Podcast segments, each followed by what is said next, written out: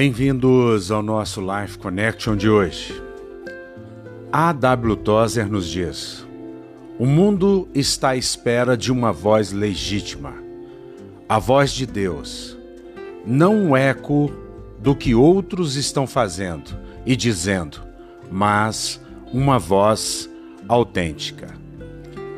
Nesses dias nós temos visto muitas pessoas levantando as suas vozes e muitas delas falam por si próprias.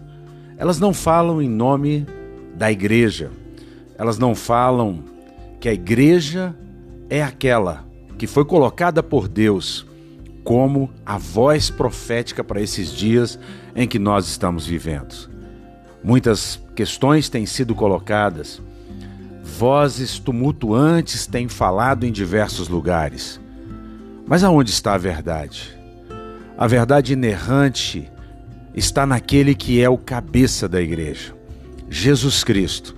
Ele é o cabeça de todas as coisas.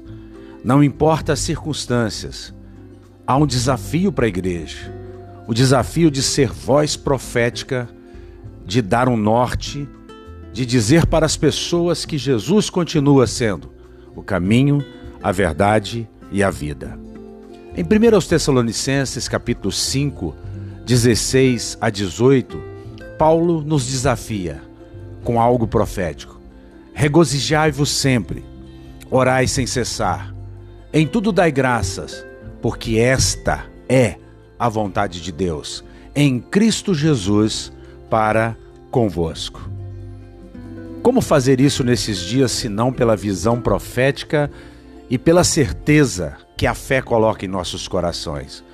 Como se regozijar quando somos perseguidos, quando somos mal compreendidos, quando aquelas pessoas que falam, muitas vezes dizendo falar por nós, não se expressam da melhor forma possível, para ser bem ameno. Mas aqui há algo que eu e você podemos fazer: orai sem cessar. Em tudo dai graças, porque esta é a vontade de Deus em Cristo Jesus não há outra vontade. Não há algo melhor do que você possa fazer a não ser regozijar-se, mesmo diante das lutas e das provações. Deus é bom o tempo todo. A igreja continua sendo essa voz legítima na medida em que ela fale aquilo que Jesus falou, como Jesus interpretou a Bíblia. Pense nisso um beijo grande no coração. Até o nosso próximo encontro.